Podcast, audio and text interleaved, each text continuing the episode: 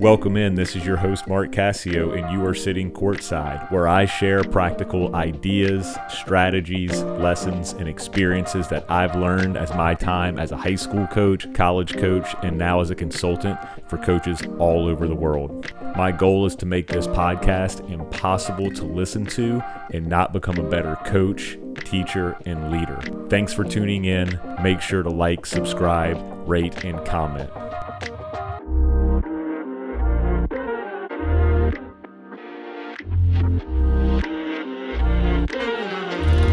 All right, welcome in. Uh, we are going to be talking practice today. So it is that time of year. We're mid October. Some people have already gotten started. Lucky you. Others are, are getting ready to get cranked up. Uh, so I wanted to talk some practice planning today. I had a, a coach that I do some private consulting with uh, reach out to me this morning and shared his practice structures our first year working together. So shared his practice structure and wanted me to give him some feedback. Uh, and I'll go through that and give some specific feedback for that. But I wanted to start with some general thoughts on practice. So, some lessons that I have learned uh, over the years, probably the hard way, is less is more. Uh, more is not better, better is better. That is a quote I got some from uh, Fergus Connolly, which has really stuck with me. Uh, we want to practice better, sometimes longer does not equal better. And when you're planning practice, it's easy just to throw more and more drills or games or stuff in your practice plan. It's very hard to take something out of the plan. So, um, the way I avoided this was to have two, three objectives for every practice. And those objectives should bleed throughout the practice. It shouldn't be, you know, if rebounding is an objective, we're not going to do rebounding for five minutes, 10 minutes, and then go on to whatever else we want to do for the day. We should have, let's say, uh, three objectives would be rebounding, transition defense, and um, shot selection. Okay. Those three things should bleed throughout the entire practice. We shouldn't just have a shot selection, drill or game, transition defense segment, rebounding segment. How can we intertwine those things to everything that we do? So then let's say we practice for two hours. We have two hours of those things and not just the block time. So, rebounding, can we incorporate rebounding into our shooting drills? Every small sided game, can we reward rebounding?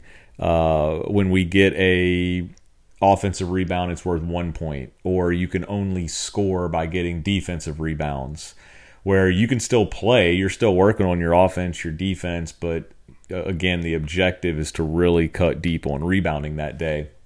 Same thing, uh, transition defense, I think I said was another objective. So uh, we could even go more specific there. Let's say transition defense, what we wanted to focus on would be stopping the ball in transition or slowing the ball, making the ball turn, then that's going to determine every drill that you should do in practice. Um, so there's a lot of transition defensive drills. Let's do the ones that focus on stopping the ball. That might be your touch the line drill.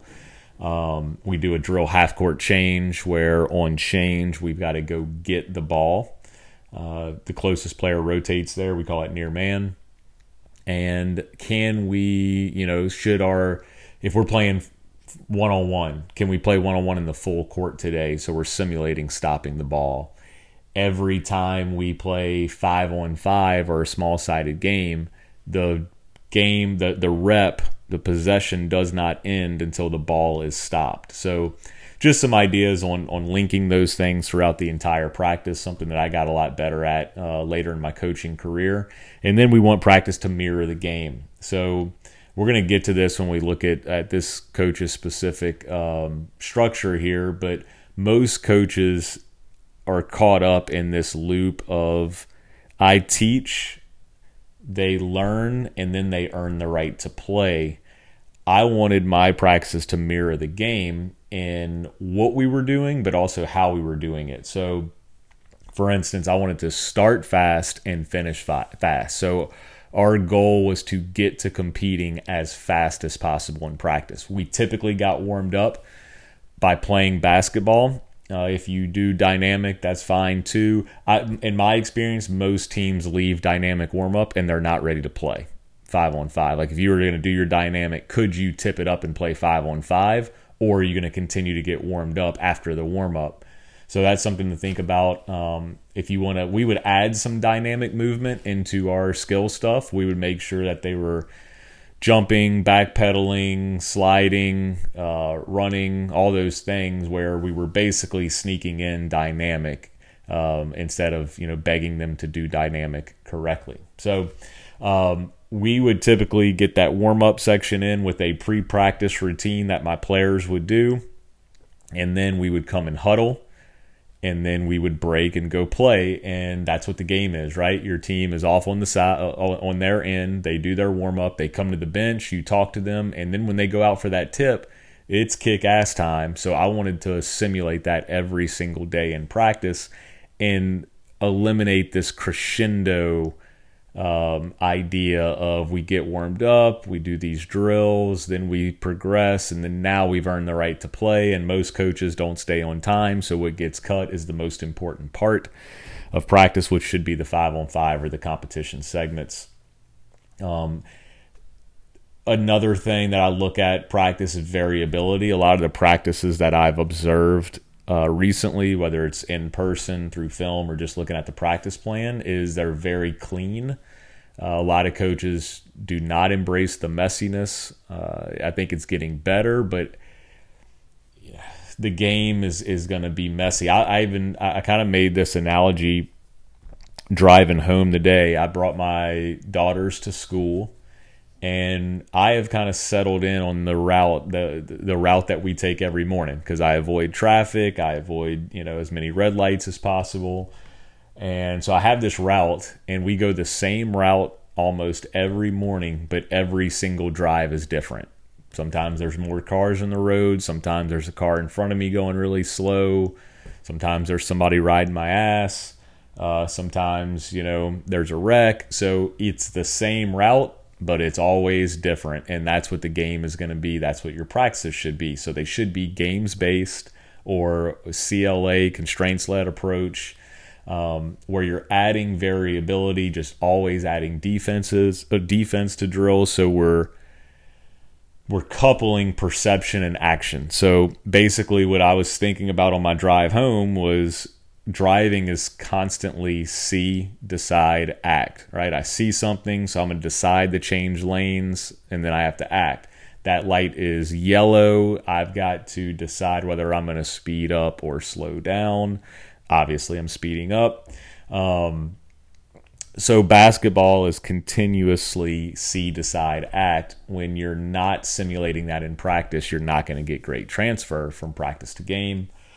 Uh, and then two way teaching, and we'll get to this again when we look at this coach's uh, structure here. But uh, can we not? Can we avoid or do our best to avoid blocking a rebounding segment, a defensive segment, an offensive segment? Because again, the game is not played that way. I know we may need to focus more on offense defense given the game or the drill or the objective or what we're emphasizing that day. I'm not saying that that you just have to play five on five and teach through the game all the time. Um, but if we're playing a small sided game, we should always be coaching both sides of the ball. If we're doing uh, drills or we're adding a defender, then we're now two way teaching both sides of the ball and then that way you can practice for less time. Uh, this coach that we're going to look at, he is practicing for two and a half hours. I would say that is too long, just in my opinion. I, I think our practices, our best ones were 90 minutes because it forced me to kind of go back where we started is less is more. Uh, it, I would always look at it as if I had 15 to 20 minutes to practice today, what would we do today? All right. So I have my two, three things that we would do well, we're just going to get that for longer instead of just adding more crap on top of it. Uh, and then, you know, shaping the environment, uh, a uh, few breaks. I never liked just water breaks where your players can go lose focus, lose their intensity, we kill their sweat. I think if your players are losing focus uh, in practice, it's your fault. either going too long, you're talking for too long, taking too many breaks, uh, not efficient enough, or they're waiting in line too long. So, uh, you know, I'm always challenging, and one thing I always challenged myself on was efficiency. Okay, so I'm always challenging the coaches that I work with uh, as far as efficiency goes, something I took a lot of pride in in my practice. So, uh, let's take a look at this particular practice uh, structure here. This coach had a 10 minute warm up uh, segment slash group work, and I haven't spoke with this coach yet. He just sent this over in an email, so I don't know what group work is. Offensive skills, defensive breakdowns, shooting, team offense, small sided games, scrimmages, and then peer pressure closer. I'm assuming that's kind of some some free throws uh, drill or some kind of execution stuff. So what sticks out to me immediately would be uh, we're blocking segments here, and we're not getting to competition until really late in the in the practice. Um, you know, the defensive breakdowns, they could have some competing in there. I don't know. The team offense, small sided game sounds like it's competing. And then the scrimmages, that scrimmage is, is really, really important. And if we get to that point, we're running late, that's probably what we're going to cut. We're going to cut the scrimmage and the peer pressure closer, right? So, um, feedback here, you know, he is a zone coach, so he's struggling with two way teaching, which I 100% understand. But if we look at the game as application of skill, even if you're in a zone, there's going to be individual skills that your players have to do within that zone. They're going to have to close out, they're going to have to move their feet, they're going to have to help, they're going to have to recover, they're going to have to block out. All those things are, are present whether you're man or zone. Um, so through our small sided games, especially your advantage disadvantage drills, you're really you're zoning up defensively. So I think a lot of that transfers, a lot of that's universal. Uh, so what I would look at here is, without knowing too many detail, is can we bleed scrimmages throughout the practice? Um, a lot of with my one-on-one consulting, I don't want to completely blow up everything you're doing. It's kind of like fixing a player's shot. Uh, I, I, I don't want to just, hey, everything you're doing sucks. We're going to start completely over. If we can just make small tweaks and find some low hanging fruit and do small tweaks, make big gain. So uh, if this coach is comfortable with this practice uh, structure, then what I would encourage them to do is finish offensive skills with five on five, finish defensive breakdown with five on five.